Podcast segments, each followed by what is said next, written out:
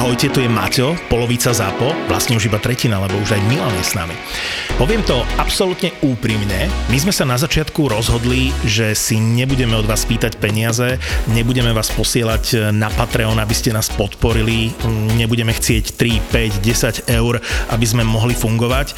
My sme to postavili od začiatku biznisovo, sme startup, zapožije z našich úspor zatiaľ a pomaly konečne už aj z reklamy, ale mohli by sme vyskúšať jeden experiment v tomto duchu, môžete pomôcť nám a zároveň urobiť krásnu vec. Vysvetlím. Podcasty v našej produkcii, v produkcii ZAPO, je ich už 20, dosahujú mesačne viac ako 800 tisíc výpočutí, čo je fantastické číslo a veľmi vám za to ďakujeme, vážime si to. A keď nás oslovili ľudia z Dobrého aniela, napadlo nám toto – Namiesto toho, aby ste peniaze posielali nám, urobte dobrú vec a pošlite ich rodinám s deťmi, ktoré bojujú s rakovinou a zároveň finančnou tiesňou, čo musí byť strašné. Staňte sa dobrým anielom a ak vás klikne na www.dobrýaniel.sk dosť, tak my budeme vidieť na číslach, že máme ako zápo dostatočnú silu a návštevnosť na webe Dobrého aniela môžeme ukazovať firmám a klientom ako úspešný case, čiže v praxi my pomôžeme dobrému anielovi získať viac dobrých anielov ako ste vy a vy, noví dobrí anieli, pomôžete rodinám, ktoré to skutočne potrebujú. A zároveň halfnete aj nám. Blbosť? Neskúsime to? Podpora pre ZAPO rovná sa stať sa dobrým anielom na dobrý aniel SK. Díkes ty si mi hlásil, kedy? V pondelok, že si mal Pondelok ťažko. som na službu a... Ja aj útorok som ti volal, ty si bol úplne zlomený. No áno. Pamätáš to? Pamätáš. Aj ty by si bol, keby si bol na mojom mieste. Proste ako, dobre, 15 pacientov, ono sa to tvári, že nie je veľa, za 16 hodín 15 pacientov a nie ľahkých, ale hlavne po polnoci asi 10, čo teda nespíš vôbec. A proste keď ťa už šiestýkrát tá sestrička zavolá a že si láhneš na chvíľu, ťa už boli, a fakt ma bola hrozne hlava, neviem či s plnom, či krčná zase, alebo čo. Ale proste každých 5 minút, jak som si lahol, tak nie, dun, dun, ten zvonček, sanitka a modlíš sa, nech to je chirurgické, neurologické, nech to je chirurgické, neurologické a oni interné a toto keď počuješ šiestýkrát a už ja na tú sestričku chudiatko a týmto ju pozdravujem, som vybehol, už som bol nahnevaný a potom to, to nejaké 4. 5. ma zavolali alebo o 3. A čo si vybehol? Už som nahnevaný, veľa no, toho tak bolo. Princípu, a nie, že by som na ne nakričal, tak, že, že, že, že, ja nevládzem, asi také niečo, vieš.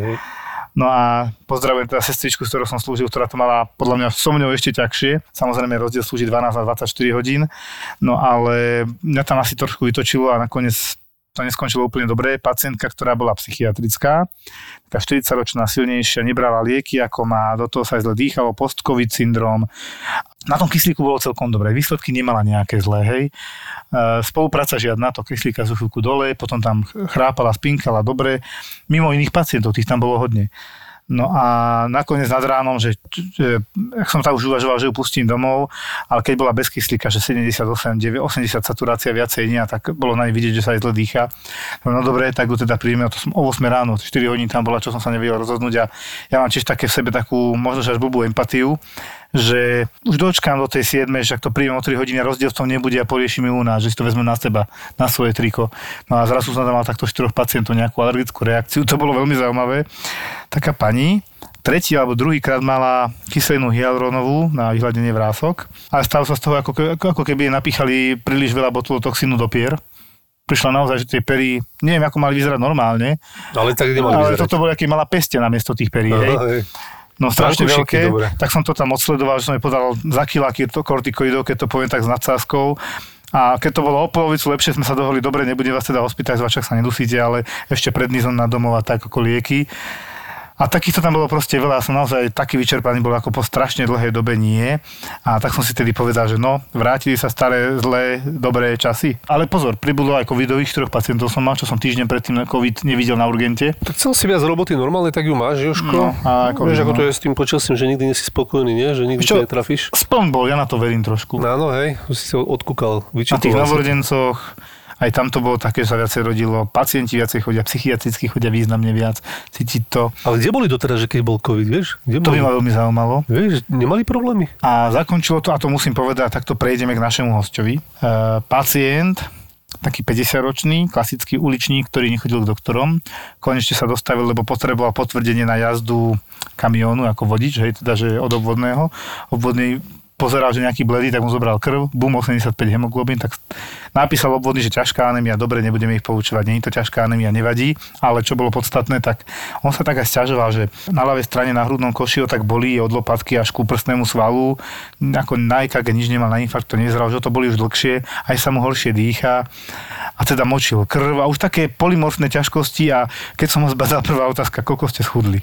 A on že, jak viete, že som schudol? No vidím, že to na vás tak vysí. Koľko ste schudli? Že 8 kg, za aký čas? Za 2 týždne. A ja už, už som mieril, že jaj, no urobili sme rengen, odberí ešte ostatné a tak. V moči mal zápal, dobre, 230 CRP, veľký zápal v tele, pravdepodobne ešte pyelonefritida nejaká, ale obličky ho neboleli, keď som tá potmen robil. Ale už keď som videl, keď som ho počúval, už som vedel, že je zle, lebo vľavo to nedýchalo. Mm. A keď sme robili rengen, ale to som dlho nevidel, že celé ľavé krídlo bolo zatienené. Teda pre ľudí, že nebolo vidieť plúca vôbec. Ja aj neviem, či to bola tekutina, alebo samotné to bol priamo nejaký útvar. Tak e, pán bol teda už odovzdaný do služby, že bude teda určite prijatý. No a týmto tu rád privítam našu hostku, ktorej sa to asi týka, že tuto sme sa bavili o onkologickom ochorení. Brata Filipa a doktora Fatrsíka v podcaste Doktor má Filipa ti prináša sieť nemocníc Svet zdravia. Svet zdravia.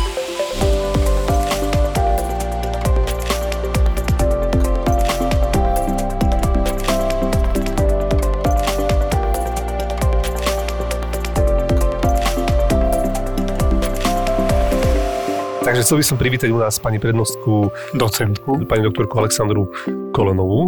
Tak môžeme sa konečne rozprávať o téme, ktorá je na prvý pohľad asi dosť ťažká. Joško? Hlavne to je detská onkológia. Áno. To je pre mňa ešte také, že... To je najhoršie. Ešte, že, eh. Pre mňa tiež. Úprimne, už nebudem hovoriť slovo nikdy, lebo vieme, ako to u mňa je. Už som opatrný na slovo nikdy a vždy.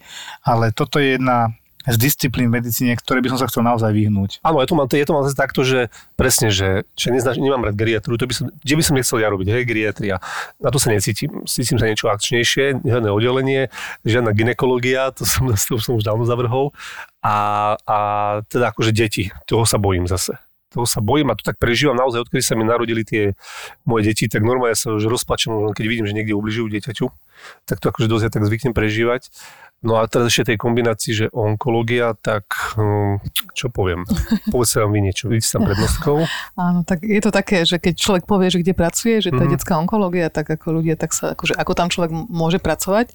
A na jednej strane sa to môže zdať, že to je také smutné a že, že to je len o smútku a, a, a naozaj sa človek aj dotýka také ako keby hĺbky takej podstaty bytia kladie si také rôzne otázky.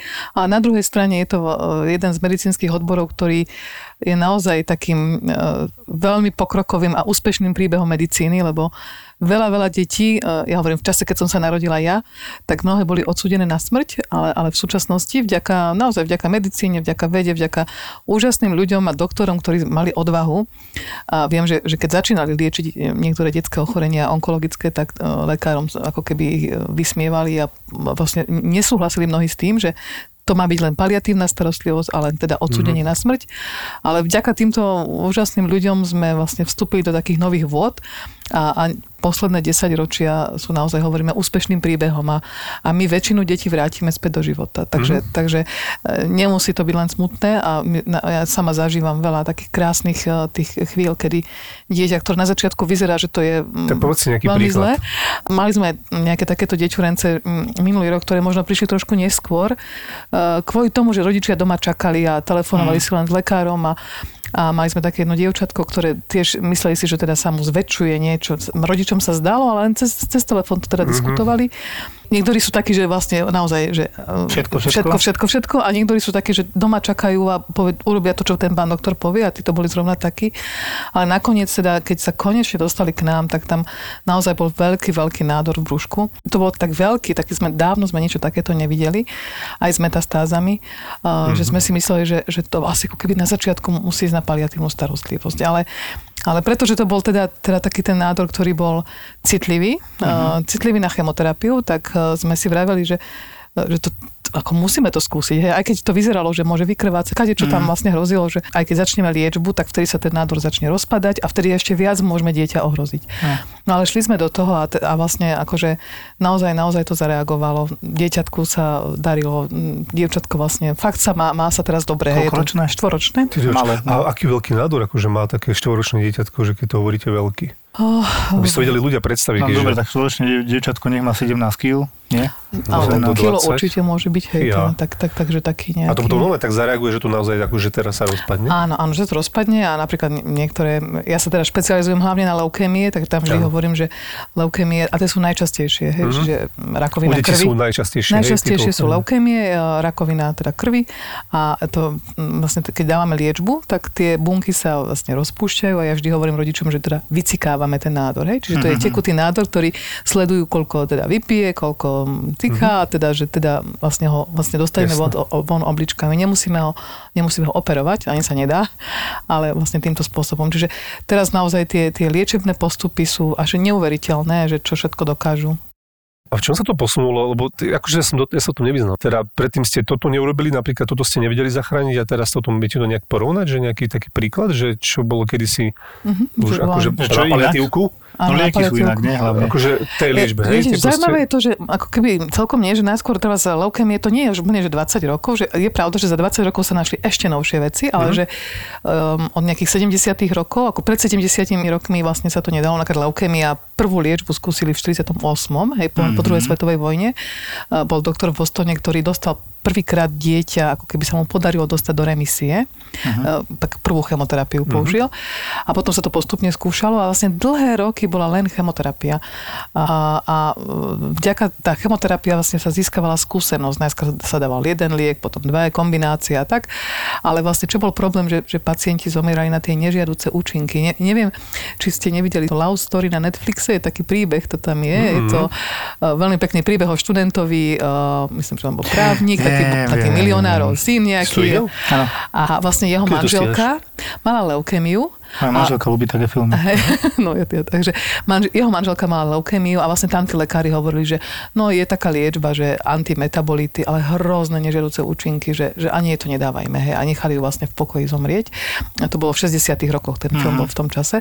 A vlastne tie antimetabolity my teraz bežne používame a uh, tí pacienti s leukemiou sa liečia 2 roky a tá liečba je založená aj na metabol- antimetabolitoch, ale aj na iných, ale máme teraz skúsenosť s tým, že ako vlastne zvláda tie nežiaduce účinky. To sa veľmi, ako tá podporná liečba sa veľmi Áno. zlepšila. Zlepšilo sa naozaj, že sa tí pacienti centralizujú. Že to je fakt dôležité, že teda sú tam, kde je skúsenosť. Keď niekto lieči jednu leukemiu za 5 rokov, tak nemôže o tom veľa sme vedieť. sa rozprávali, že tam je veľmi toto áno. dôležité, samozrejme. Čiže medicíne. centralizácia a potom uh, akože v týchto detských, uh, tej detskej onkológii je, je, je úžasný medzinárodná spolupráca, lebo tých detí je málo a vlastne sa spolupracuje a sú veľké klinické štúdie, ale nie, že farma štúdie, ale my hovoríme, že také, že akademické, že naozaj chcú ako keby lekári zlepšovať tie výsledky. A, a je, to je taká jedna veľká medzinárodná rodina, veľmi, akože, no aj teraz nám beží kongres, taký SIOP, že vlastne sme všetci spolu a takže my aj naše deti liečíme v kontexte týchto takýchto ako keby veľkých skupín medzinárodných. A tým, že sa spájajú tam ročne tisíc detí, za 5 rokov 5000 detí a z toho sú naozaj dobré výsledky, čiže vďaka, vďaka vede, by som povedala, že vďaka vede.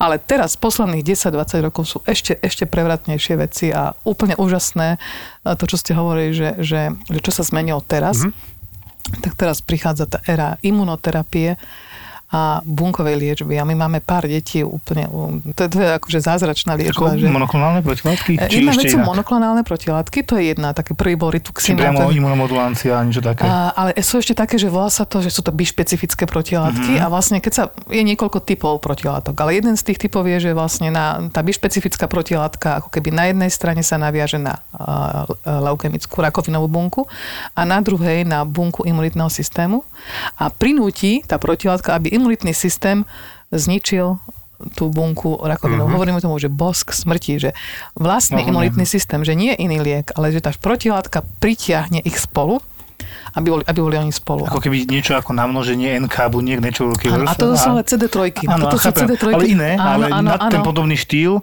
len proste cez normálny systém. Presne, a vlastne to tam tečie a vlastne tento, toto napríklad tečie Zaujímavé. 28 dní, hej. My sme mali pacientku, ktorá vlastne naozaj vyzerala, že pred pár rokmi by nebola pre ňu žiadna šanca, že sa jej vrátila leukemia po transplantácii kostnej drene. Takže, a veľmi pomerne včasne. Čiže kedysi tieto deti dostávali ďalšiu chemoterapiu, Mhm. ale väčšinou to nefungovalo a šli na paliatívu. My sme ju... Vysvetlíme ľuďom ešte, že paliatíva Paliatívna je- znamená, že už taká iba podporná liečba. Podporná liečba, Nie je že- cieľ zachrániť, ale Áno, uľaviť. No. A vlastne my sme ju v v tom čase sme ju poslali do, teda do, do Viedne, kde už tá, ten liek bol dostupný, u nás ešte nebol. A ona sa dostala, teda naozaj pomohla jej, že vlastne krásne vyčistila kostnú dreň. A ona vlastne 28 dní e, to tečie tá infúzia.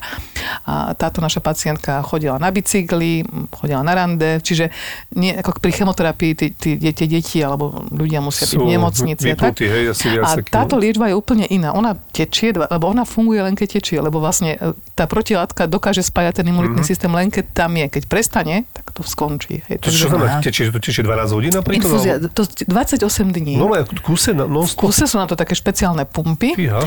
A my teda meníme vak každé 4 e, dni, takže pacient každé 4 dní musí prísť do nemocnice. Samozrejme za podmienky, že idú o mimoriadne zodpovedných, edukovaných mm-hmm. rodičov, ktorých my teda všetko vyškolíme a povieme čo Jasne. ako. A to asi nebude lacné, podľa mňa. Áno, áno, nie je to lacné, hmm. je to teda drahý liek, uh, už je registrovaný, uh, ale vlastne máme ho v niekoľkých indikáciách, teda v niekoľkých možnostiach, že teda platí ho aj poisťovňa, keď hmm. je to v tej danej, ale my teraz vďaka tomu, že sme v takej tej jednej veľkej skupine medzinárodnej, tak ten liek dostávajú naše deti zdarma keď mm. sú mhm. vlastne tam. Takže to je akože úžasná vec a je to mm. úplne iná kvalita života. Takže tejto konkrétnej pacientke sme vtedy zachránili život a od nej vlastne veľa, veľa ďalších uh, potom dostávala túto imunoterapiu. No a ešte úplne, čo je úplne úžasné sú, že, že tie, čo, čo som spomínala, neviem, či to je úplne zrozumiteľné teda, ale že, ja som že ja, vlastne, ano. že uh, druhý spôsob je, že tie bunky imunitného systému CD3 sa volajú, čiže T-čkové lymfocyty.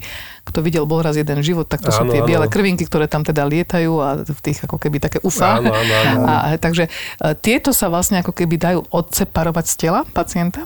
Tie sa odoberú, uh-huh. čiže špeciálnym prístrojom sa zoberú do takého malého sáčku ten sáčok sa pošle do špeciálneho laboratória, kde tie bunky upravia, vytrénujú ich a potom sa vrátia späť pacientovi do tela. Volá sa to KARSy, to sú autička, ktoré vlastne dokážu, volá sa to KARS, lebo to je Chimeric Antigen Receptor, čiže ano, ano. chimerický ako keby taká zmena, ale vlastne naozaj ten názov je, že KARS. Mhm. A oni uh, sa vlastne vrátia späť pacientovi do jeho do krvi a uh, tie, tie autička vychytávajú tie choré bunky a likvidujú ich. A máme takto jedného chlapca, chlapčeka, ktorý na Slovensku teda uh, už je 3 roky, uh, sama, mu to funguje. Uh-huh. Mama, jeho mama sa ma vždy pýta, že prečo ste mu to nedali hneď?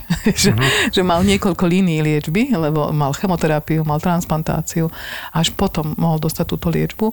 Že aj toto vlastne platí poisťovňa. U nás to ešte nie je možné. My teraz máme jedného chlapca v Prahe, uh-huh posielame tam ďalšie. Čiže v Praha to už dáva, my pracujeme na tom, aby sme to aj my mohli u nás robiť, ale s tým, že, že ten liek sa spracováva v špeciálnych laboratóriách, ktoré majú uh-huh. na toto, toto schopnosť. Čiže to je úplne ako science fiction, že, že vlastne taký, takáto možnosť je a, Super. a ja verím, že to je budúcnosť teda tej onkológie. Že a to platí na väčšinu systém, tých leukemí? To sú leukemie, leukemie, ale je snaha nájsť to aj na ostatné. A teda tam asi teda, tak príde, že výhoda toho lieku je to, že tam asi nie sú tie nežiadúce účinky. Nie je toľko, teda. Áno, áno, nie je ich toľko. No. Je ich, sú teda, sú niekoľké.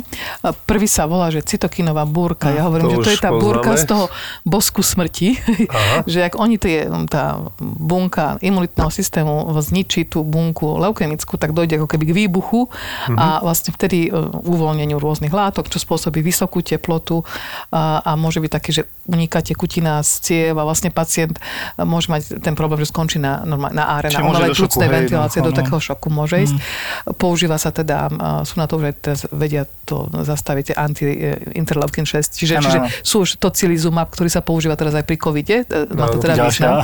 Jeden z tých protilátok, tocilizumab, čiže, čiže my ho vždy máme pripravený, lebo on je teda dôležitý, aj keď máme, keď dávame tú protilátku, tak tiež vtedy musíme, lebo aj tam môže byť tá cytokinová búrka. Mm-hmm. A druhé, má, môže to mať, e, že neurologickú toxicitu, teda to znamená, že môže, môže mať epileptický záchvat mm-hmm. tí pacienti, alebo môžu, nevie sa úplne presne, ktorá skupina, vie sa, že čím starší, tak to vyššie riziko.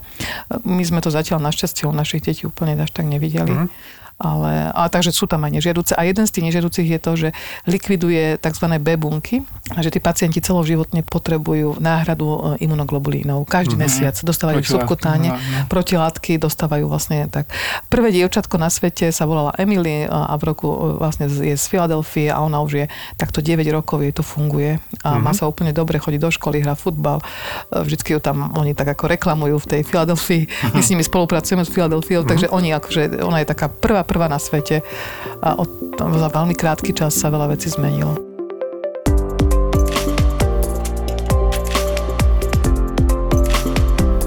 Teda keď neboli všetky tieto moderné kvázi lieky, tieto prelomové, a tak tedy boli tie nežadúce účinky. Chemoterapia, tak tam no, jasne, že deťom no. vypadnú vlasy. Hej, Áno, to je jasné, to je To je veľmi, pre dievčatá je to veľmi citlivá vec. Uh-huh. To je niekedy najťažšia vec, ktorú vlastne musia aj naši psychológovia. Máme takých veľmi dobrý taký psychosociálny tím, takže toto je jedna z vecí, ktorú dosť riešia dievčatá.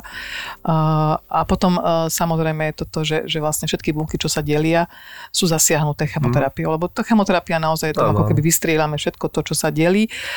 Takže je to vlastne hlavne krvný obraz, hovoríme, že pacientovi vlastne padajú biele krvinky, červené krvinky do štičky, takže potrebuje transfúzie. Um, takže pri tých transfúziách tiež môže byť rôzne komplikácie. A nemajú teda uh, biele krvinky, takže majú oslabený imunitný systém a každá teplota ich ohrozuje. Hneď musia mať antibiotika, ísť do nemocnice. Mm. Potom ďalej to môžu byť hnačky, alebo také tie afty v puse, čiže tie bolavé vriedky v puse, to teda môže byť, potom im nechutí jesť. Takže to nechutenstvo aj pri tej liečbe môžu schudnúť. Uh, takže to sú také tie najčastejšie. Vlastne, a plus môže dôjsť k poškodeniu niektorých orgánov. Hej. Niektoré, tie, tá chemoterapia ničí pečeň, niektorá obličky, niektorá pľúca. Takže vždycky pred každým tým ako keby cyklom alebo, pred, alebo, alebo srdiečko môže poškodiť. Mhm. Uh, takže tam, tam naozaj tých nežiaducích účinkov je oveľa viac a preto akože naša úloha je, chemoterapiu vie hoci kto naordinovať, kto vie počítať s kalkulačkou, ale riešiť tie komplikácie, uh-huh. tak to Hej. už chce naozaj tú skúsenosť a, a vlastne poznanie. Tak už trošku začínam chápať, prečo je to tak zaujímavé. je to taká aj medicína už taká. Áno, je to veľmi, no, a naozaj sme ako keby včlenení do toho, čo sa deje vo svete. A my máme tak, ako ja, a tak to dobrých to kamarátov. Sa ako podarilo, to sa ako podarilo? To je akože vaša práca, vaša zasluha, alebo neskromne, alebo skromne, alebo... čo si v tom svete teda? No, že, že však akože, nie je to asi úplne bežné, že v podstate či? Tak je to jedna, jedna je to taký akože malý odbor, hovoríme, že malý, že vlastne na Slovensku sú len tri centra, kde sa vlastne liečia tieto deťurence a aj tých detí nie je veľa na Slovensku, že našťastie. Takže tvoria to naozaj len ako pol percent všetkých tých onkologických ochorení, čiže naozaj je ich málo, ale je to stále taká akože najčastejšia príčina Uh, neúrazová príčina úmrtia. Neúrazová, hej? Čiže úrazy sú najčastejšie a potom uh, z tých Jasne. ochorení sú to tieto, čiže stále je to, je to závažná príčina úmrtí. A u vlastne detí. u detí, u detí, áno, u detí tak. A takže určite, tuto boli priekopníci na Slovensku. Je taký jeden pán profesor Čáp, on sa volá, má 97 rokov. Minulý, na detskú onkológiu. Minulý mesiac e, to oslávil, boli sme ho pozrieť, čiže ma stále, ja sa veľmi zaujíma, akože veľmi, mm-hmm. veľmi e, som ukazovala aj naše výsledky, aj veci, takže veľmi tak sa, on je taký priekopníkom. Mm-hmm. On je taký ten človek, ktorý mi vždy hovoril, že on keď chcel nejaký článok z Ameriky, čakal na neho aj dva mesiace, kým mu došiel. a my teda, keď ho nemáme hneď v tejto chvíli, tak akože už nás potom nezaujíma. takže takže, takže taký veľmi trpezlivý a taký úžasný, úžasný človek a potom štafetu po ňom prebrala taká ďalšia vlastne pani docentka Kajzerová, ktorá tiež vlastne stále ešte u nás pracuje a to je jeden neskutočne pracovitý človek. A oni boli v dobe, keď sa ako keby nemohlo moc chodiť nejak, nejak veľmi preč, ale ona potom teda jej sa podarilo ísť, keď sa otvorilo po 89. teda mm. bola vo Viedni a doniesla také nové protokoly. Hej, a bola taká, že nás povzbudzovala vlastne, aby sme naozaj išli, takže aj ja som bola teda najskôr v tej Viedni. Vy ste boli v Amerike, som teda. Áno, áno, vo Viedni pol roka a ona potom, potom si ma zavolala a vlastne ona mi povedala, že vlastne to tak vyzerá, že že, že nikomu sa nechce robiť PHD a nikto nechce byť odborný asistent, lebo to bolo strašne malo platené vtedy, ano, viete, uh-huh. že to bolo úplne... Teraz sa to trošku zlepšilo, ale v tom čase to bolo veľmi nevýhodné. Uh-huh. Uh, takže ona mi, teda jednak som ani nevedela najskôr, že čo toto PHD vlastne je, ale teda som sa do toho pustila cez matersku a potom uh, ona mi teda ponúkla miesto odborného asistenta, ktoré nikto v tom čase naozaj že nechcel. Že, že a, a, a tak akože vždy mi dala takú veľkú slobodu, že som naozaj mohla mnohé veci začať robiť a, a, a potom mi teda povedala, že vyzerá to tak, že vlastne všetky tie kritéria, čo mám, vyzerá, že by som asi prvá mohla habilitovať a že potom by som teda mohla ako keby byť jej následovník, čo som sa dosť nalakala, uh-huh. lebo som sa tak úplne necítila. Hej, mám tri deti, takže som bola aj na materských a popri tom som robila rôzne veci. Ale potom vlastne som teda, som sa toho tak zľakla, že som si pravila, že ja musím niečo ešte iné ako keby vidieť a, a, a vlastne jeden, jeden, jeden večer som našla, že taká možnosť, že teda, že je možný e, taký grant do Spojených štátov hmm. A je to možné s celou rodinou. Takže som si wow. síce vravila, že No kto by zobral ženu s troma deťmi? Mm, však to je vždy problém z doktorky, tri Áno, deti, áno, to áno, takže- dve deti už len problém. Ale krásny návod, že čo cez matersku PHD nepísať po nosiach. Teda tak sa bude budiť, lebo však oni ma zobudia.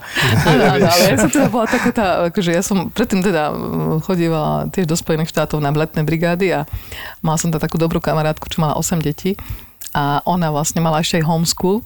A tak akože ona mi to tak ako vysvetlila, že ako sa to dá, aby dieťa spalo dvoch mesiacov uh, celú noc. Hej. Takže, takže, takže uh, fakt som to tam videla v realite a vlastne naozaj som sa snažila aj moje deti, aby mali teda taký nejaký mm. režim, systém a tak. No. Takže, takže sa to celkom darilo a v dnešnej dobe, ako hovorila moja babka, čo mala 13 detí, že, čo, že, že teraz chlapi akože kočíkujú a že to ona si nevie predstaviť, že 13 detí nemala ani kočík. Hej. Deti niečo sa striedali asi. Alebo... Tým, že dostávame k tomu, že sme sa tak náhodne ešte bavili pred, tesne pred podcastom, že dnešná doba, tí naši mladí, nechcem povedať, ja to všetky do jedného vreca, menej znesú. Je to asi tak, naše maminy vydržali viac. Ale to si o nás myslia už tí starší a my si Áno, asi myslíme tak. mladších. To je taká Ale ide to takým empirickým smerom, ale opačne. Celkovo tá generácia sú tí mileniáli, asi teda, čo som teda čítal. A ja sa tiež medzi nich radím. Troška, lebo, mladučky, no. lebo, ale už nie som taký mladý, ale tiež som ako mentálne mileniál asi nastavený, lebo nie som taký workoholik, že chcem si viac aj ten život užiť, hej, že teraz je to, tí ľudia úplne inak sú už nastavení. Ty to teraz, Jožko, veď ty robíš koľko? Nebudeme to hovoriť, hej, ty hodín mesačne a ty robíš strašne veľa, hej, a, a tí staršie tiež, oni sú všetko odmakali, ale títo mladí už ono prídu, to sa mne nepáči, jedna vec, že chcú mať hneď všetko hotovo zadarmo, tu zase treba niečo odmakať určite, uh-huh, však to tak je ako aj v športe, hej, príde mladý 18-ročný hokejista napríklad, hej, ja mám rád hokej, tak to vždy tak porovnávam. A musí si nosiť, musí nosiť puky, nosiť vody a všetko, hej, a tuto tiež by som mal asi potom aj troška odmakať, ale oni potom proste, oni chcú si užívať ten život, oni to chcú mať tú rovnováhu, hej, a toto, toto im málo kto ponúkne a oni toto hľadajú. Ja si myslím. No oni chcú za málo muziky veľa peňazí a hneď. Ale nechcú ani veľa Vieš čo, ale- Teraz je tým, oni nie sú, že ani že peniaze, oni chcú prosím mať, aby vyžili a aby proste zároveň žili, vieš, že nie iba v robote, ja nemusí, nemusí mať úplne zárobky, že No a bude to, hlavy všetci. bude to stále horšie podľa mňa. No tak bude, lebo takto to ľudia chcú, no. Chcú si aj užiť ten život, lebo zistili, že trávia celý život v robote, vieš. Zopakujem to, čo som si minule prečítal. Zlá doba vytvára silných ľudí, silní ľudia vytvárajú menej odolné deti a tie zase vytvárajú ťažkú dobu. A takto to ide dokola, vieš. A je, niečo to do seba má, že? Lebo ten COVID, akože aj keď to tu je teraz a toto sa deje, tak ja mám pocit, že toho, akože zlé, jasné, ale všetko zlé na niečo dobre nás to trošku zosilní, zomkne v niektorých smeroch, poučí, ešte uvidíme o pár rokov, čo to vlastne všetko je a nie je, lebo No. je tu strašne veľa mudrlantov, by som to nazval, ale treba si niekedy urobiť taký odstup a o pár rokov sa k tomu vyjadriť. Ja väčšinou okolo, čo som poznal, mňa strašne oslovil pán primár na pneumoonkológii v Ružinove, ma naozaj tú onkológiu naučil, ja som tam šiel a to môžem povedať taký príbeh, že som tam došiel, trochu som sa učil onkológiu, lebo som počul, že on zvykne skúšať a teraz sme sa, bolo nejaké také sedenie, neviem čo, a on na mňa, že no pán doktor, e, z čoho môže vzniknúť fibrilácia? Ja sa obzerám osoba, že som dobre na onkológii, že ja som tu na onkológii na stáži. No ale kardiológiu a tam viete trochu, nie? Však pôjdete na atestáciu a že a veď jasne, tak som začal tak hapkať, prekvapený, že idem hovoriť o fibrilácii predsiení na onkológii. ale ono sa to, to týka úplne všetkých odborov, tá onkológia, ale úplne všetkých. Lebo akýkoľvek orgán môže byť poškodený v rámci tej chemoterapie. Ľuďom musíme otvorene povedať, že chemoterapia nie je len to zlé, čo oni vidia, presne to je zamerané na bunky, ktoré sa najviac delia, rakovinové sa najviac delia, jednoducho sú úplne na čele, ale samozrejme to poškodzuje potom postupne aj tie bežne rýchlo deliace sa bunky, hej, tráviaci trakt kožné a tak ďalej. Čiže my, my o tom vieme a presne to, čo teraz som si to uvedomil, že tá podporná liečba teraz je úplne inde, ako bola pred Áno, 20 presne. rokmi napríklad.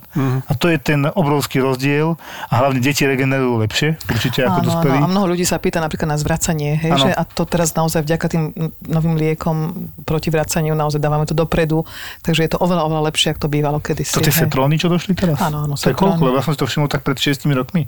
A asi dlhšie, dlhšie. No, sedí. Honda Setron vydávame už dosť Keď dlho, som to nevedel vysvetliť. Daj mu ten nový Ondan, ten Cetrón. On to Ale už- už áno. aj To je ďalšie sú, Ondan hej. Cetrón? Honda Setron. Honda áno. Setron, no. Áno, áno. Ale už Zofran, iné. Zofran, že No, Honda nechceme Setron. robiť teda reklamu, ale funguje to. Ale Honda Setron, Lebo naozaj, že Ale Hej, to už, už, pomáhalo, to je z mojej praxi jasné. jasné už teraz je to aj v iných, in, eh, dá sa to aj na, pri gastroenteritíde, teda Áno, áno. že už to No, hlavne keď je to, lebo ja som, kým som zase nebol u pána primára onkolo, na pneumoonkológie, kde mi to vysvetlili, že keď sme sa učili, že to z tej chemoterapie si všetci pacienti si myslia, že to poškodzuje žalúdok. To není hlavný problém. Tam sú e, receptory v mozgu, centrálny nervový systém, ktoré sú poškodené, odtiaľ je to zvracanie. Mm-hmm. Čiže cez centrálny nervový systém mozog. Mm-hmm. A mhm. preto tieto setróny fungujú priamo tam a ovplyvňujú tento nutkanie navracanie a myslím, že redukujú skoro, skoro na minimum. Áno, áno, áno. Je to tak. No a mne nedá povedať jednu príhodu, že ja budem teraz za dospelých, keďže deti tam nemávame na urgentnom príjme, e, to je dospelácky urgentný príjem, tak neraz sa mi stalo, že tých onkologických pacientov prišli tak ako vo vlne v jeden deň to máme také vlny nepsychiatrické, keď je spln, potom ja neviem, teraz chodia sami hypertenzie, covid bol, hej. A sami covidovi chodí. Ja si pamätám pred takým rokom a pol, už som bol taký, že Gogolové slzy cez smiech, alebo jak to mám povedať. A už šestičke som napísal na takú a veľkým, že onkologická ambulancia svätého Jozefa, ako 9 pacientov s onkologickým problémom, polovica z nich novodiagnostikované, to už máš toho plné zuby, tak som to, vylep to tam dneska nebereme nič iné. tak fakt, že aj takéto dni sú. A to sú také dosť zúfalé dni, lebo aha, ja nemám rád toto. Za každým, nejak to vysvetliť buď príbuznému, alebo priamo človeku podľa toho, keď som mal pocit, že to zvládne, nezvládne túto informáciu a dneska ten pán, čo mu hovorím, že je tam nejaký útvar a veľmi veľa tekutiny, to, mne to smrdí nejakým adenokarcinom mm-hmm. alebo karcinoidom, keď tam proste celý lalok úplne schovaný vo vode a viacej som nevidel a hovorím mu, že musíte tu ostať, ale rozumiete, ktorým smerom asi ideme. On taký ten pohľad už do zeme, že ja som to tak aj tušil, že keď som tu krv močil, a tam bude určite nejaký problém.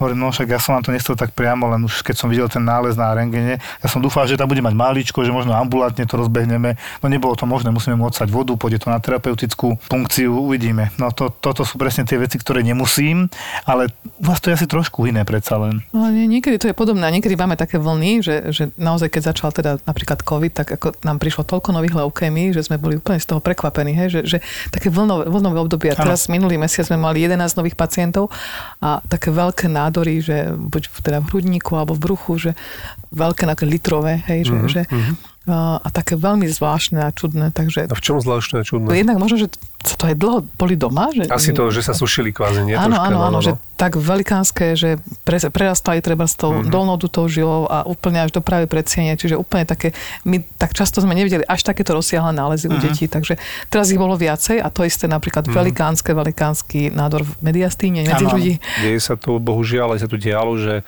naozaj sa nevedeli dovolať. Bola, komunikovali s obvodnou nejaký pán a už rok, od apríla minulého roka, že boli o brucho, boli o brucho, dajte si od bolesti, dajte si od bolesti cez telefón. Uh-huh. Však zase je to o ľuďoch, hej, samozrejme, ale no, bolo takéto a potom nakoniec už sa zistilo, že má metastázy a všetko možné, takže pán už to má za sebou veľmi veľa hrá čas u týchto pacientov. Áno, to je, to, je to, že tam Časná diagnostika, keď príde s metastázami, tak no. je to naozaj vždy ťažšie.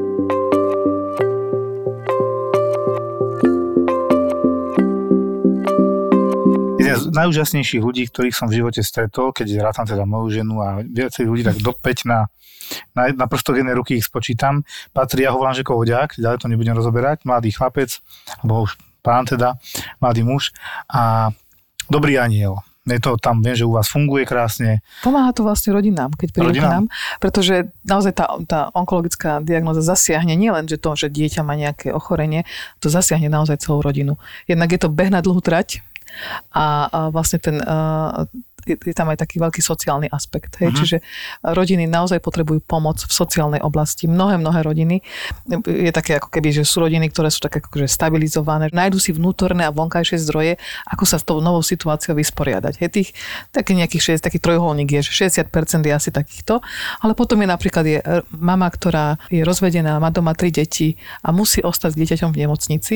Akože to má také veľké dopady aj ano. finančné na mnohé rodiny. Strata zamestnania, Áno, väčšinou prídu, veci. oni na rok idú, teraz máme takže na PN, že, že podarilo sa, že vlastne môžu mať ročnú pn ale samozrejme ten príjem tej rodiny je, je určite, jeden človek vypadne. A niekedy to je tak, že majú napríklad malé dieťa, toto máme veľmi často, že majú malé dieťa, ktoré mama dojčí a, a druhé e, vlastne dieťa musí byť v nemocnici, tak je s ním otec.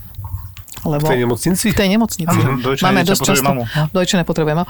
Keby sme boli niekde inde, tak dojčené dieťa môže byť v nemocnici. Naozaj to v Spojených štátoch tak bolo. to sa tak robí tam, hej? Prekvapený, že v Spojených štátoch takto. Ale ty som len chcela povedať, že vlastne jednoducho to dieťa má právo mať pri sebe matku, aj to chore, aj to dojčiace. Hej, že? A chcem povedať, že vlastne ten dobrý aniel pomáha presne tým rodinám v takej tej oblasti, že sociálne, kde, kde kde tie rodiny naozaj, oni veľakrát to ani nepovedia, hej, že, že aké, aké to majú ťažké, takže dostávajú vlastne pravidelné prispievanie na, na, mm-hmm. na to, aby jednak buď na tú cestu hore dole, alebo potrebujú dokupovať lieky, alebo potrebujú niečo proste si, si zabezpečiť. Čiže taká tá pravidelná pomoc, takže my máme, máme taký ten psychosociálny tím, tam súčasťou je sociálny pracovník, vlastne naša pani sociálna pracovníčka s nimi pracuje, uh, urobí taký screening tej rodiny a každému, kto to potrebuje, ponúka vlastne možnosť uh, teda dobrého aniela. My ako onkologovia to vždy orazíme, že áno, je to pravda, tá rodina má za sebou má, má toto. A to je každý mesiac vlastne tá pomoc je pravidelná, mesačná mm-hmm. a aj dlhoročná. A potom sú také úplne krízové rodiny, naozaj, že veľké krízy, že zháňame, kto by im pomohol prekonať niektoré tie ťažké obdobia u tých leukemí to je 6 až 8 mesiacov, vlastne sú veľa v nemocnici, viacej v mhm. nemocnici ako doma. Takže ten dopad, že ja to ako keď padne kamienok a teraz okolo toho sú to, že na tú, na tú rodinu veľa manželstiev sa rozpadne, hej, že, že to neustoja. Uh-huh. To je samozrejme. Uh, na tú širšiu rodinu. Uh, a tak, takže, takže vlastne tá pomoc, ako keby je to, to je tak komplexná vec, čiže, čiže tá pomoc v sociálnej oblasti je nesmierne dôležitá. Hej, hej. A ja teda dokončím ten môj kamarát Kovďak, mm-hmm. tak ho budem volať, proste jeden úžasný človek a on od mladosti pomáhal, myslím, že chodil k vám. Potom tam robili, ja som teraz nedávno videl také tie, ako keby vyrobené taštičky alebo niečo takéto. Mm-hmm. No on mal tiež taký smutný príbeh za sebou, ja to nebudem moc zoširoka, ale nebudem potom hneď revať, lebo je to dobrý kamarát proste mne opakovane volal, že Joško, malá, ale fakt, že malá niekoľko mesiacov, má teploty. No čo každý niečo, zuby, 7-8 mesiacov, asi zuby. Že na pohotovosť, CRP, negatívne zuby. Toto sa zopakovalo 2-3 krát mm-hmm. a potom mi uh, volá, že Joško, ona je len taká apatická, pozera, bereme ju na kamer, bere jasné, v pohode, utekajte, nič si mm-hmm. nevyčítaj. Išli a potom mi volá, že Joško, čo je to nekroza mozgu? A mi mm-hmm. do revu. Mm-hmm. Ja už som vedel, čo sa deje, že je zle, teda akutná leukemia, neskoro diagnostikovaná, nikto za to nemohol, proste takto bohužiaľ mhm, vyšlo. Veľmi veľa, niekoľko, vyše 500 tisíc leukocitov. No. A vlastne do CNS to teda pre, áno, ja si to úplne aj tak akože pamätám si, asi, asi no, sa dohodli, že vieme, že, že to je, že poznáme. Že, aké je to od života hnusné, že on celý život na tú detskú onkológiu fakt, že pomáhal, chodil a skončí mu tam dieťa, ktoré sa nedá zachrániť to sú hrozné veci. Ja som teraz strašne šťastný, ja som vtedy povedal, že rýchlo si rob ďalšie dieťa a nerieš. Oni majú teraz dve krásne deti, zdravé, chlopenci, ja mu to hrozne prajem. A, stále a naďalej pomáha, chodí, stále a naďalej pomáha, chodí, áno. pomáha, a ešte možno viac podľa mňa. on je vlastne akože aj, aj v správnej rade, ako máme správnu radu Aha, deťom s rakovinou. Či... Deťom s rakovinou je vlastne Aha. taká ďalšia organizácia, a on je tam v tej správnej rade a vlastne pomáha nám to vlastne pre rodičov, ktorí prešli s tou cestou. Niektorí majú vyliečené deti a niektoré vlastne takto čo na ňom fascinuje, chalan je vyštudovaný ITčkár, brutálne inteligentný chalan, aj cestovaný a on sa dal teraz, na medicínu? Má do 40 rokov a na medicínu. Ale neváže? Áno, áno študuje medicínu a vždy, keď máme tú správnu radu, tak vždy volá, že teda on teraz sa zrovna učí na niečo, alebo že má nejakú skúšku. Je to neuveriteľné. Oni, takže áno, áno, študuje medicínu, takže to je aj pre mňa ako neskutočné. Pozdravujem ho, musím ho konečne vidieť. Áno, áno, áno. Takže, no. Tak akože, ale vieš, on má vždycky nakoniec dobrý koniec v tom smere, že má teraz dve zdravé deti a nech to tak ostane a ide mu život ďalej. Áno, áno. Prešli si niečím veľmi Zlým. ťažkým a akože idú, idú napriek tomu všetkému, idú ďalej. Lebo takže... takéto príbehy určite tých je dosť, áno, ako bohužiaľ. Tých je, tých je, tých je tak, stále dosť. Tak sa to deje stále my hovoríme, tých 80 zo 100 vyliečíme, ale tých 20 detí, 20 detí nie. Takže a hovorím, tým, že my máme, že tá liečba sa zlepšuje, mm-hmm. tak niekedy sa to aj naťahuje, že vlastne my dokážeme ten život v dobrej kvalite natiahnuť a vlastne niekedy aj povieme, že to, to ochorenie ochorenie je v podstate nevyliečiteľné, ale tým, že získavajú 2, 3, 4, 5, 6, niekedy aj 7 rokov a, ako keby, a tam treba tá pomoc tej sociálnej oblasti je veľmi dôležitá, lebo všetci sa tešia z každého jedného toho, toho roku toho života, ale, ale ako keby ten dopad pre tú rodinu je veľmi silný, takže tam si myslím, že tiež dobrý aniel veľmi pri takýchto dlhodobých veľmi, veľmi to pomáha. Čiže to ja som si vždy myslel, že to je priamo, že peniaze na liečbu, a to je asi zariadené inak. Vieš čo, tam je hlavne, im vadí presne tá cesta, alebo ano. cestovanie, že sú tri centra, vieš, na Slovensku, ja som to dneska troška čítal ano, konečne, ano, tak tomu dostala, že napríklad, že niekedy aj z Košic, to je ako prečo, že idú do Bratislavy, lebo v Bratislave sa napríklad robí iba niečo a v Košiciach nie, aj to býva tak? Áno, áno, áno, my sme stále vlastne pomerne malá krajina, napríklad transplantácia kostnej drene uh-huh. je len uh, v Bratislave. Uh-huh, takže jasne, jasne. A niektoré aj také tie špeciálne liečby, táto imunoterapia, dávame zatiaľ zatiaľ len v Bratislave, lebo znova je to skúsenosť, čím viac človek, akože t- nemáme veľa tých detí, transplantuje sa asi do 30 detí ročne, čiže ne, ne, nebolo by dobre mať toľko tých centier, lebo by to bolo rozdrobené, takže áno, z Košic máme dosť veľa pacientov, mm-hmm. ktorí k nám prichádzajú. No potom vlastne nemusia cestovať, niekedy, že 600 až 2000 km urobie, vieš, mesačne, tak to sa nám ako to tak vyzerá, že príde pacient, nejaký taký príbeh presne, že ako to vyzerá, že ten priebeh, že sa objedná, príde, potom čo, tam dojde a čo no, čaká? Väčšinou sa to tak nejako ani objedná, že veľa pacientov nám chodí v piatok po obede. To, je, to som teraz zažila v tých Spojených štátoch, že rodičia všetko tak nejako odkladajú a, a teraz akože v piatok po obede. Mm-hmm. Problém je, že vlastne máte sobotu, nedelu a nemôžete úplne tie laboratórie nefungujú a neviem čo. Ale tak nie každý príde v piatok po obede, ale veľa ich teda, teda mm. príde. Čiže u nás väčšinou, ja neviem, konkrétne leukémia, keď teda zavolajú nám z urgentného príjmu, máme tu dieťatko, je e, teda, že bledé, má nejaké modriny, e, má teploty, urobili sme krvný obraz a ja neviem, má 50 tisíc leukocitov. U nás je teda laboratórium, kde to vedia rovno pozrieť a vidia, že tam sú leukemické bunky hneď v nátere, hneď v tej, my môžeme mm-hmm. mať tú leukemiu diagnostikovanú hneď. Hej. Čiže keď je to do obeda, tak ešte máme prítoková citometria, čiže špeciálny prístroj na určenie úplne, čiže leukemiu vieme zdiagnostikovať naozaj do dvoch hodín z tej periférnej krvi a potom sa ešte robí kostná dreň. Uh-huh. A tú kostnú dreň väčšinou robíme na druhý deň. takže keď k nám prídu, tak väčšinou, keď to už vidia na tom urgente, tak volajú nám a dieťatko väčšinou sa ako keby až tak neobjednáva, rovno príde. Hej, teda, keď to je takáto urgentná vec. Uh-huh. Uh, takže prídu k nám a u nás máme hneď teda jasne štandardný postup, čo treba robiť. Každý mladý lekár presne vie, čo presne. To sú, jak, jak to vyvoláte? Protokol. štandardný protokol, áno, áno. Sú to tie medzinárodné protokoly, štandardné postupy, je presne určené, čo treba urobiť a, a všetky tie vyšetrenia. Hneď v ten deň väčšinou my máme teda krvný obraz, vnútorné prostredie, kyselina močová je tam dôležitá kvôli obličkám. Rozpady a tak, no. Áno, koagulácia, zrážanie krvi, aké má ten pacient a Ionogram všetko. Áno, hm. áno, ionogram, kálium a takéto. Jasne. Vždy majú očné, lebo na druhý deň majú lumbálku, potrebujú lumbálnu funkciu. Čo, očné čiže... vyšetrenie, aby sme mohli odobrať mozgový mok. Áno, áno, áno. A prečo sa berie mozgový mok? Lebo tam pozeráme, či aj tam je leukemia. Je, to je ako súčasť toho vlastne štádiovania, že to, tiež, to je súčasť a ešte predtým, ako dáme liečbu. Takže na druhý deň väčšinou v celkovej anestéze urobíme kostnú dreň a túto lumbálnu funkciu, čiže odbor, odber mozgomiešného moku a už dáme aj prvú chemoterapiu. Čiže je to veľmi rýchly proces. Leukemiu väčšinou veľmi rýchlo teda... Tam si pacient nepovie ako niektorí, nič tu so mnou nerobíte. Všetko vyšetrené. A tak nie, my sa teda môžeme stretnúť, že rodičia odmietajú liečbu, aj s takým sa stretávame, ale tak, tak to, že aj toto je ďalšie, ďalšie teda... A tam ako potom postupujete, snažíte sa aj teraz si prehovoriť, alebo im to vysvetliť? takže záleží, koľko máme času a, a áno. tak. A, a, áno, snažíme sa vysvetliť, snažíme sa veľa komunikovať. Dokonca je štandardný protokol m, na tzv. prvý rozhovor. To tiež všetko, naozaj v Američania všetko vymysleli. Hej. Čiže ja. sa to volá first talk hej, a potom tie the second talk. Hej, že čo by taký prvý rozhovor mal obsahovať, čo všetko prejdeme. Čiže toto som ja všetko sa keby naučila v tej Amerike, keď som bola, že, uh-huh. že teda ako to tam oni robia. Ale nerobia to úplne ten prvý deň, lebo viete, prvý deň tá rodina je v takom šoku. Potrebuje sa troška z toho vyspať, ak sa hovorí. Jasné, jasné. Čiže nerobíme to prvý ani druhý deň, lebo my teda keď naberieme tú kostnú dreň u leukemii, tak vieme, že to je leukemia hneď, ale to, že aký typ, čo presne za leukemiu a tých je niekoľko desiatok, vieme až tak keď máme genetické vyšetrenie, asi až za nejakých um, 10 dní. My sa snažíme taký ten prvý veľký talk, ten rozhovor mať uh, na nejaký 8. 9. deň, keď už máme všetky výsledky a už vidíme, ktorým smerom to ide. Pozveme tam otca, babku, tetu, koho chcú, koho tá rodina chce, súrodencov, keď chcú.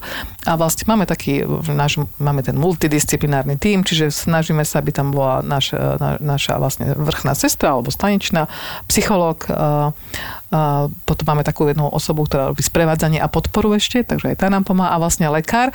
A keď sa dá, tak aj ošetrujú, teda lekár špecialista a mladý lekár, ktorý sa učí, ošetrujúci lekár. takže je to a pre ňo Edo. Čiže máme, už to teraz sedíme v také, teraz v čase covidu sedíme vlastne naozaj v také akože našej seminárnej miestnosti, aby sme dodržali tie, tie rozostupy.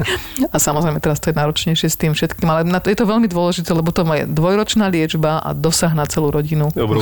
A samozrejme pacient, keď chce, tam môže byť, keď je dostatočne schopný. Jasne. Takže samozrejme pacient tam je tiež. Hej, a chcem sa opýtať, že tí ľudia, ktorí tu odmietajú, že prečo, aké majú dôvody, že čo, čo, čo, čo sú napríklad, aké bývajú príklady, že kedy tu mhm, odmietajú? Mm-hmm. Uh, napríklad ja, uh, leukemia je taká, že akutná, že to vieme hneď, ale napríklad, keď je to nádor, že príde z veľký, má, má veľké brúško, zistí sa, že tam má nádor, musí mať biopsiu a čakáme napríklad 7 až 10 dní na výsledok histológie. A medzi tými už máme nejaké indicie, čo by to mohlo byť, takže uh, tam máme trochu akoby viacej času. Uh, keď rodina uh, odmieta liečbu, tak jasno sadíme si s nimi a snažíme sa zistiť, že prečo, hej, že, že čo je ten dôvod. Veľakrát je to, že, že niekto im v rodine zomrel, kto mal rakovinu a nefungovalo to, hej.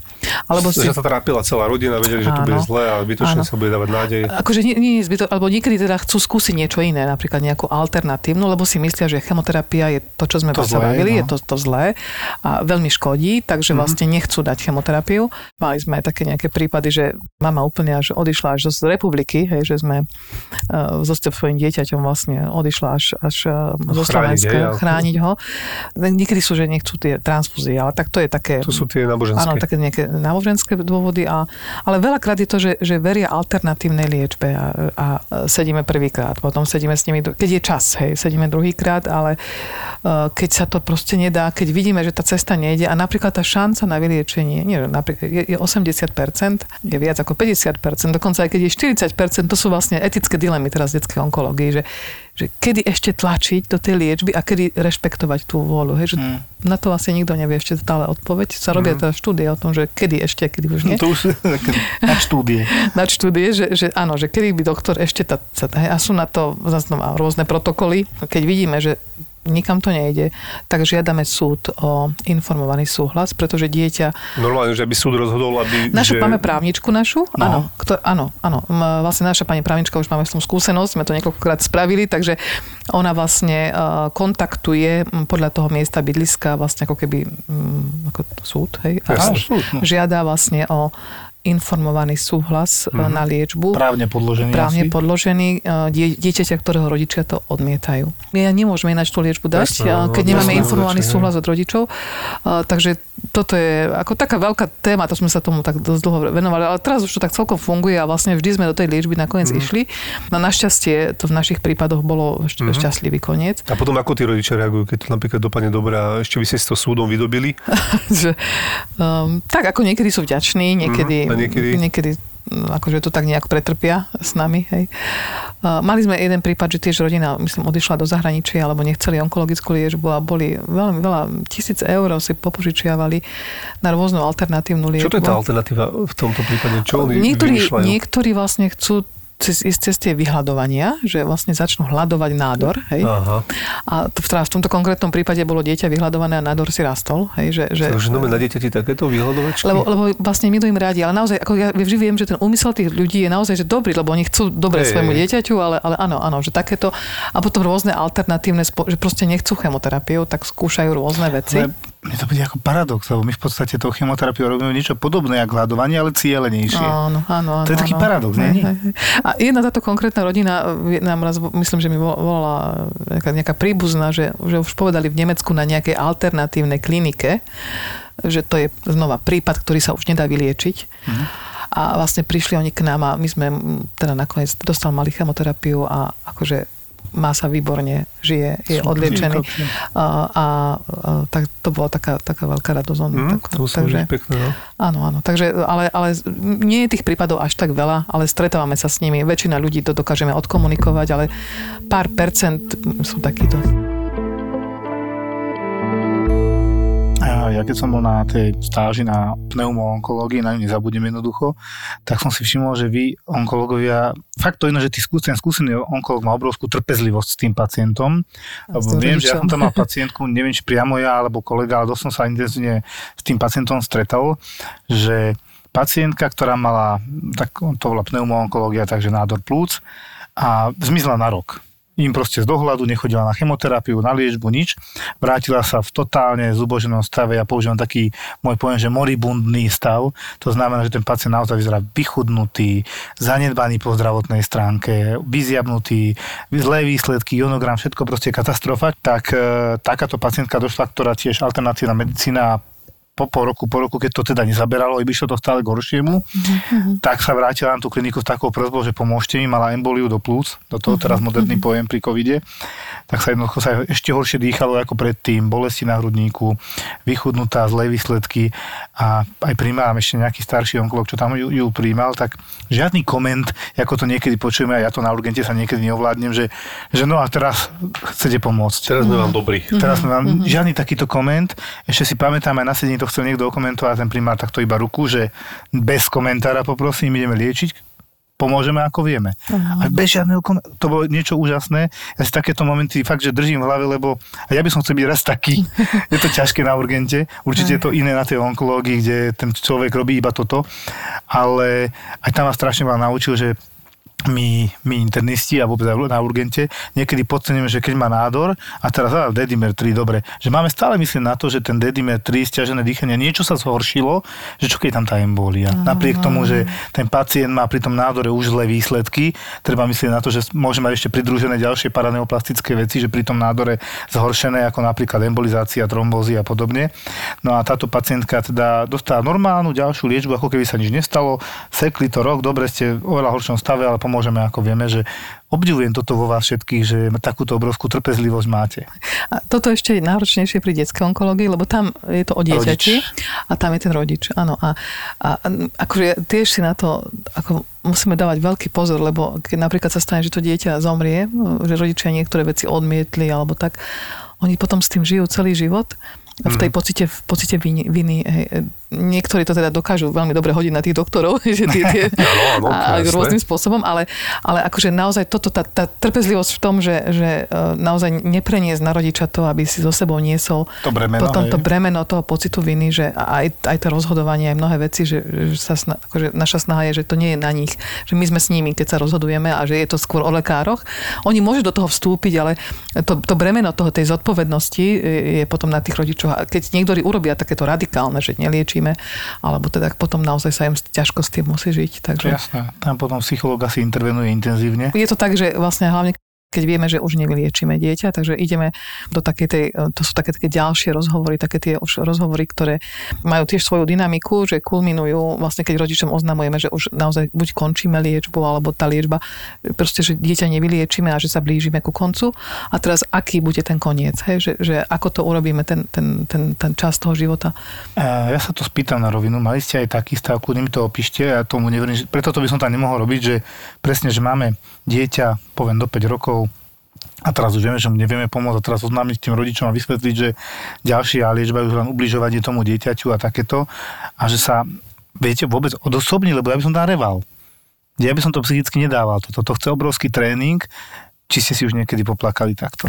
Tak ako určite. Áno, a človek jasné, že, že to tak prežíva, že, ale druhá vec je, to, čo je dôležité asi na detskej onkológii, je, že že je to po týme, že, že nestará sa o toho pacienta jeden doktor nejaký, ktorý je, ale je to tímová spolupráca a tá tímová ako keby práca, to je aj to, že sa jeden druhého potom podržíme, hej, že, uh-huh. že vlastne niekto, každý z nás má k nejakému pacientovi veľmi vzťah. blízko, hej, že naozaj je to veľmi boľavé a vlastne pre mňa je e, veľmi dôležité aj ako keby dosť skoro otvoriť e, rodičmi tému aj, a niekedy aj s pacientom, že teda prechádzame do takého toho obdobia, že, že, že už nejdeme s tou chemoterapiou a nejdeme so žiadnou liečbou, ale že ideme na tú kvalitu života a sú deti, ktoré si to naozaj vedia neskutočne povedať, čo chcú. Mali sme jedno dievčatko, ktoré urobilo všetkým darčeky v celej svojej rodine pripravovala sa na Vianoce, kde všetko im popri, popripravovala, že uh, nemusia sa o všetkom iba rozprávať, ale ako keby tá rodina, že tie deti niektoré chcú ešte niečo zažiť a chcú, že, že teda, aby teda ešte žili, aby naozaj každý ten jeden deň uh, tá rodina spolu bola, uh, sú štúdia aj na toto, že ak sa to nepovie a ak rodičia do poslednej chvíle sa tvária, toto kedy si tak bolo, že, že sa nikto nepovedal tú pravdu, že sa vlastne liečilo, liečilo, liečilo do poslednej chvíle, že potom aj to smútenie je, je oveľa náročnejšie a komplikovanejšie, ako keď e, ten čas pred, tým, e, pred smrťou dieťaťa je, je taký, že plnohodnotný, že sú spolu a že, že to dieťa je doma, keď chce byť doma. Intenzívnejšie strávený. Áno, chápem. intenzívnejšie a že sa snažia žiť a zažiť niečo spolu pekné.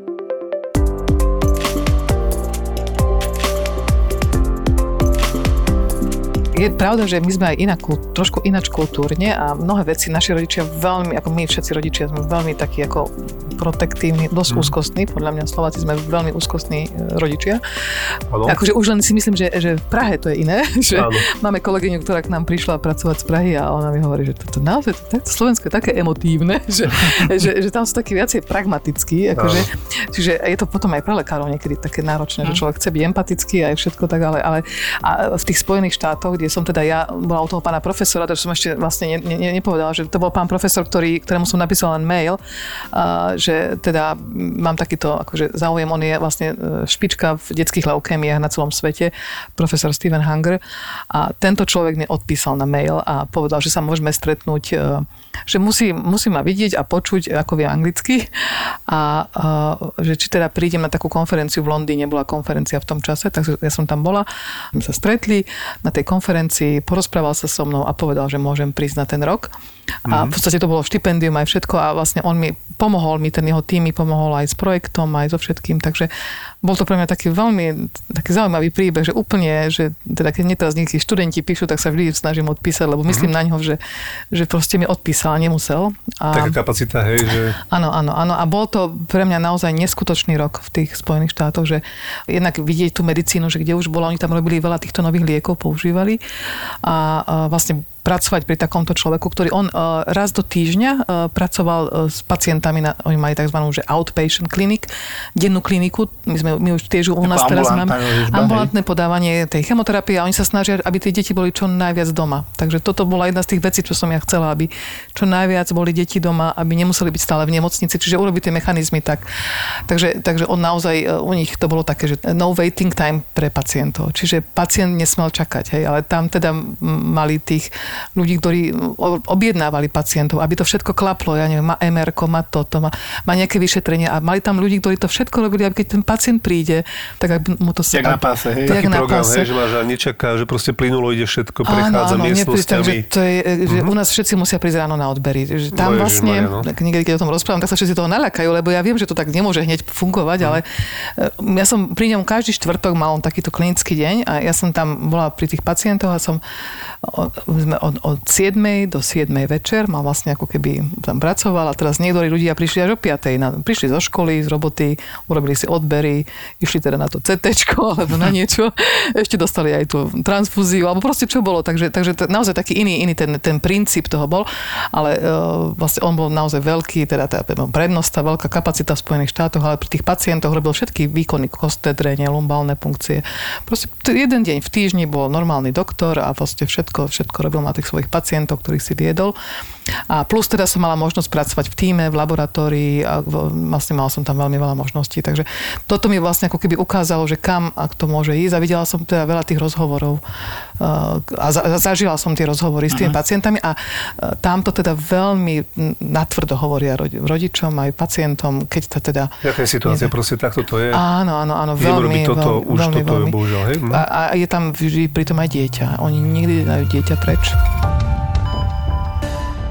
Ja mám takú jednu otázku, že teda vy ste tam bola, už tedy ste videli tú liečbu a teraz ste prišla na Slovensko robiť a teraz to tam ešte nebolo. Že ako si to nejak, nebrali si to nejak, viete, že... Jasné, čiže toto bol jeden z tých, ste sa pýtali, že ako sa k tomu človek dostane, že teda napríklad ja, my, my stále s ním spolupracujeme a každé uh-huh. dva mesiace máme teda tie videokonferencie, kde najťažšie prípady preberáme s jeho uh-huh. tímom, akože teraz ten, ten online doba, ale my sme to máme to od roku 2015, uh-huh. čiže už, už oveľa dlhšie. Ale áno, keď sme tam šli na ten program, tak ja som teda šla, aj moje deti tam boli v škole, aj môj manžel teda, dokonca moja mama mi bola pomôcť, aby som ja tam teda mohla od rána do večera pracovať. Uh-huh. Takže, mám veľmi dobrú rodinu, lebo ináč by sa to nedalo, že všetci to nejak so mnou prežili tam. Mm-hmm. Ale pre deti z toho veľmi profitujú doteraz.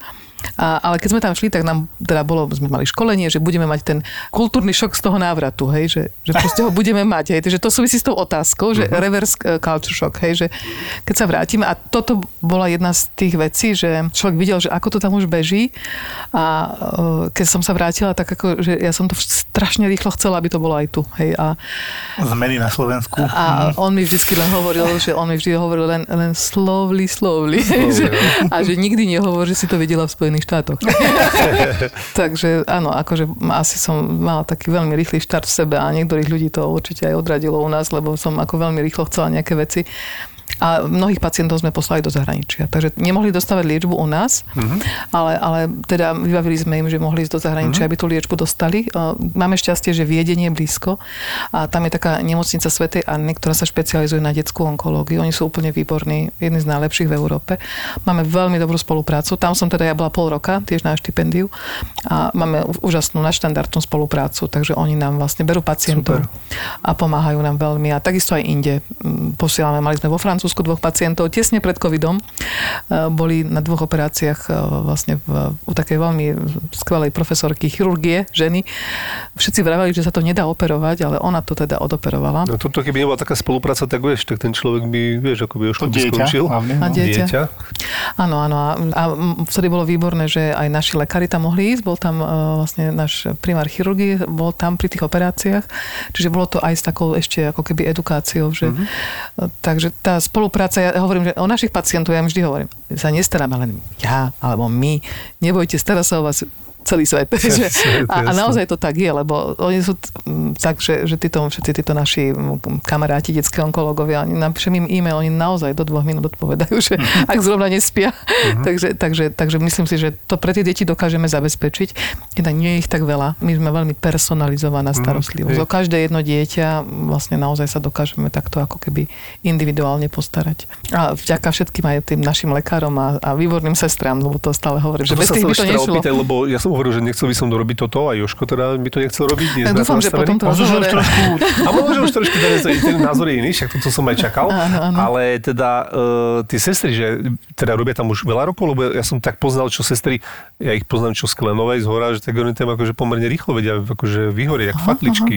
A že naozaj 5 rokov a musia ísť niekde inde robiť. Veľa poznám takých uh-huh. príbehov. Máme takže malé deti, veľké deti, ako oddelenie malých detí uh-huh. a veľkých detí, transplantačná jednotka, denná klinika a ambulancia, čiže niekoľko tých častí. A napríklad konkrétne na tých malých aj veľkých deťoch, to sú tie vlastne sestry, ktoré sú v službách, tak tam naozaj máme sestry, ktoré prišli, pracujú tam e, od, od skončenia školy mm-hmm. zdravotnej a sú teda e, naozaj že 25 rokov. Detská onkológia bude teraz 30 rokov budeme oslavovať, takže sú tam sestry, ktoré tam sú od začiatku a vydržali tam celý čas a máme takú jednu skvelú sestričku Zuzku, ktorá tam je naozaj veľmi dlho a ona fakt, že nevyhorela, že ona je taká, že žije s detskou onkológiou, robí také, my hovoríme, že prevezárenská sestra asistuje pri tých ošetrovaní e, stupov, takých tých mm-hmm. centrálnych, jasne, jasne, pri tých kostných dreniach a má tak krásny vzťah k deťom, akože je to a proste nevyhorela. Ja si inak predstavujem detskú onkológiu, ja to musím povedať, ako takú malú, alebo nemalú, ale poloisku, intenzívnu starostlivosť, lebo každá izba je asi oddelená kvôli tým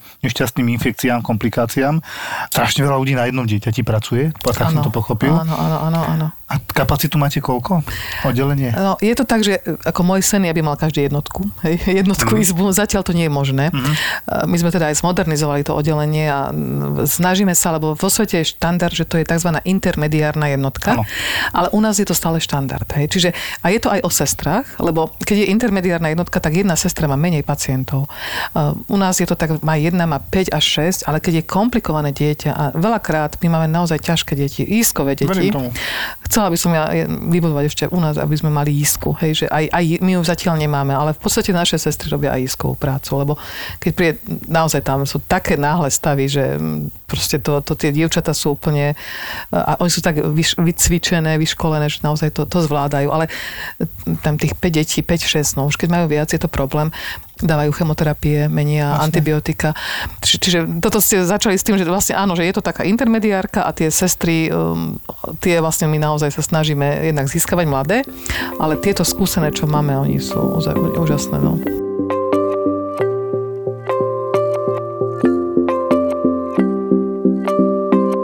Ja som to preto teraz si tak uvedomil, že ten COVID jak nám začali niektorí ľudia hovoriť, že sa nevieme starať o covidových pacientov mm-hmm. a že sme mhm. to nezvládli alebo čo.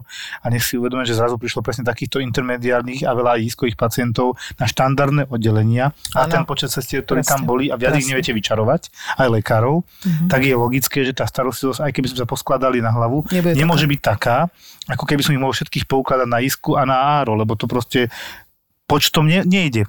Je úplne iné sa starať o vysoký tlak a občas umerať tlak. Presne. A úplne iné, keď sa pacient dusí, v vašom prípade teda onkologické de- detskí pacienti, ktorí Môže mať septický šok, komplikácií. tak, presne, hej, že septické šoky sú také, presne. Covidovi boli to isté, to bola sama otrava krvi. To jedno za druhým len kúkate a, a modlíte sa s prepáčením. Áno, a toto naše sestry sú v tomto úžasné. My sme teda nakoniec sa starali aj pacientov s covidom a musím povedať, že u nás vlastne aj tá ochrana, uh, že, že nikto ako keby v nemocnici, u nás pri starostlivosti o pacientov uh, ne, sa nenakazili, neochoreli dievčatá. Ja myslím, že to je zase o tom, že oni sú naučené, lebo naši pacienti sú imunokompromitovaní, keď majú, keď sú osídlení pseudomonádov alebo niečo, musia dodržať všetky tieto mm, postupy, takže oni, oni naozaj to zvládli úplne excelentne. Takže, Super.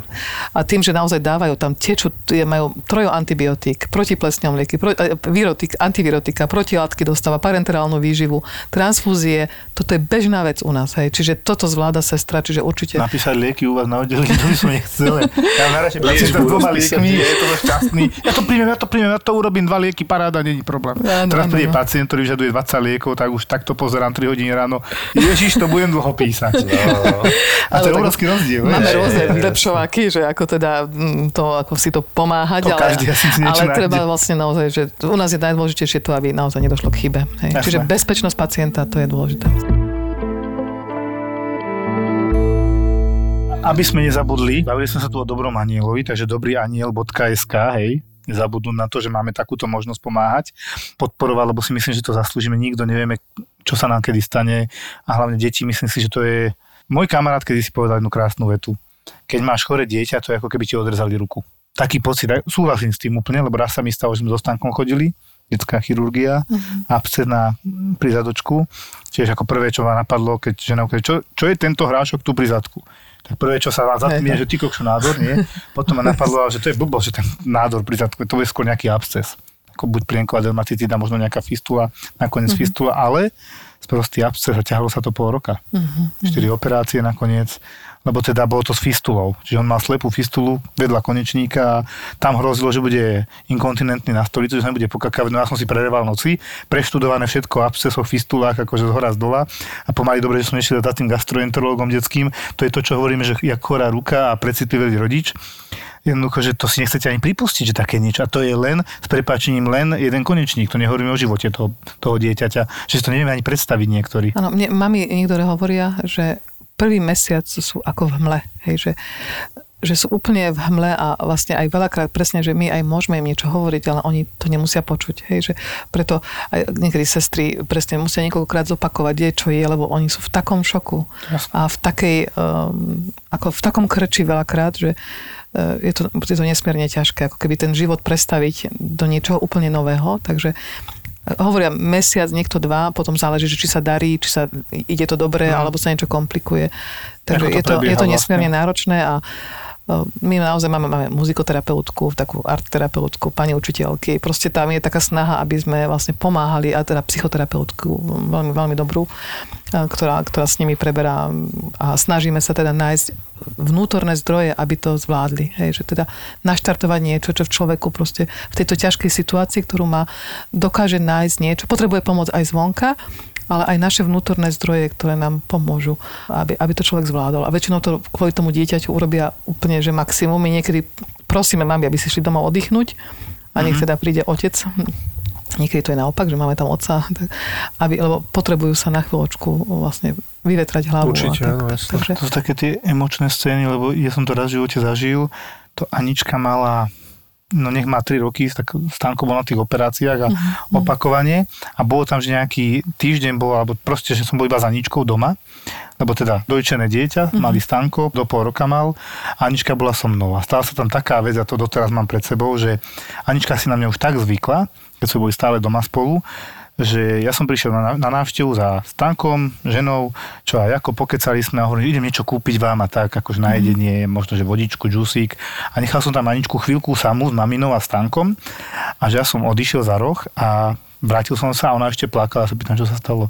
Že ona začala strašne, ale strašne plakať, že táto odišiel a ona si myslela, že už sa nikdy nevráti a že s kým ona s bude. jasné. S kým ona bude akože teraz. Že tie deti strašne prežívajú skôr, ani možno nie tak tú chorobu ako tých rodičov. Áno, rodičov presne. A malé deti, a keď ja chodím väčšinou na vizity na, malé, na, na tie mladšie deti a oni sú úplne neuveriteľné. Akože to, to, ako keď prejdeme mi vizitu, tie deti sú tak nádherné a tak akože žijú tú prítomnosť a presne to, čo hovoríte, oni odrážajú uh, to, čo má mama v sebe, hej, že, že čo tá mama, ako, ako je nastavená. A je to také neuveriteľné. Hovoríme, že my ako keby, však človek to vie, že ktorá mama rieši dieťa a ktorá mama rieši ako keby, že niekedy seba, hej, že, uh-huh. že, že to, je to veľmi vidieť, že celé fungovanie tej rodiny a tak, takže... Bude ešte aj rodičov, dá sa povedať. Áno, áno, tak je to také, že... Komplexný prístup. Komplexný, úplne, že komplexný, hej. hej. Že, že... Klobúk dole a trochu mi zmenila pani docentka názor na tú detskú onkológiu. A ste pozvaní k nám sa prísť pozrieť. Ja by mohli pozrieť, aby som sa išiel. A ja by som šiel, áno, áno, áno, Aj s tým mojim koudiakom sa tam stretnúť. Možno budeme konečne dôvod sa vidieť, lebo si to slúbujeme veľmi dlho. Ďakujem asi veľmi pekne za rozhovor. Výborné. Otvorilo nám to oči, zase nejaké mm-hmm. nové, nové veci sme sa dozvedeli. Tak si tu slúbujeme, že prídeme na návštevu, čo ty na to? no, Teraz no, sa tu slúbime a my to aj dodržíme, dobre? Dobre. Pani prezidentka, ďakujeme. Ďakujem veľmi pekne. Viete, čo je pekné? Je pekné byť vo vlastných očiach dobrým človekom. Dobrí anieli pravidelne každý mesiac prispievajú rodinám, kde rodičia alebo dieťa, žiaľ Bohu, trpí na rakovinu a kde táto choroba rodinu dostala do finančnej tiesne. V prípade dobrého aniela vždy vieš, komu pomáhaš, lebo máš anielský profil darcu pre kontrolu príspevkov, kde vidíš aj príbeh rodiny, pre ktorú si ty dobrým anielom. Aj malá suma ak je pravidelne posielaná na účet, sa pre tieto rodiny môže stať príspevkom, na ktorý sa vedia spolahnúť, že príde naozaj každý mesiac. To je tá ich istota istota, že budú mať za čo ísť na vyšetrenie, za čo zaplatia účty a tá najdôležitejšia vec je pravidelnosť. Lebo aj malá suma, ak je posielaná pravidelne, dokáže dať tej rodine istotu, ktorá ich zbaví trošičku stresu v tom ich trápení a, a nelahkom osude. No a my, čo sme zdraví v tejto chvíli, klopem, naše deti sú zdravé a sme relatívne v pohode, tak my práve im môžeme pomôcť. Lebo ako to bolo v tom filme, ľudia si musia pomáhať. Nezištná pomoc je to, čo nás v konečnom dôsledku robí ľuďmi. Vyskúšaj si, aký je to pocit byť dobrým anielom. Bude sa ti páčiť. www.dobrýaniel.sk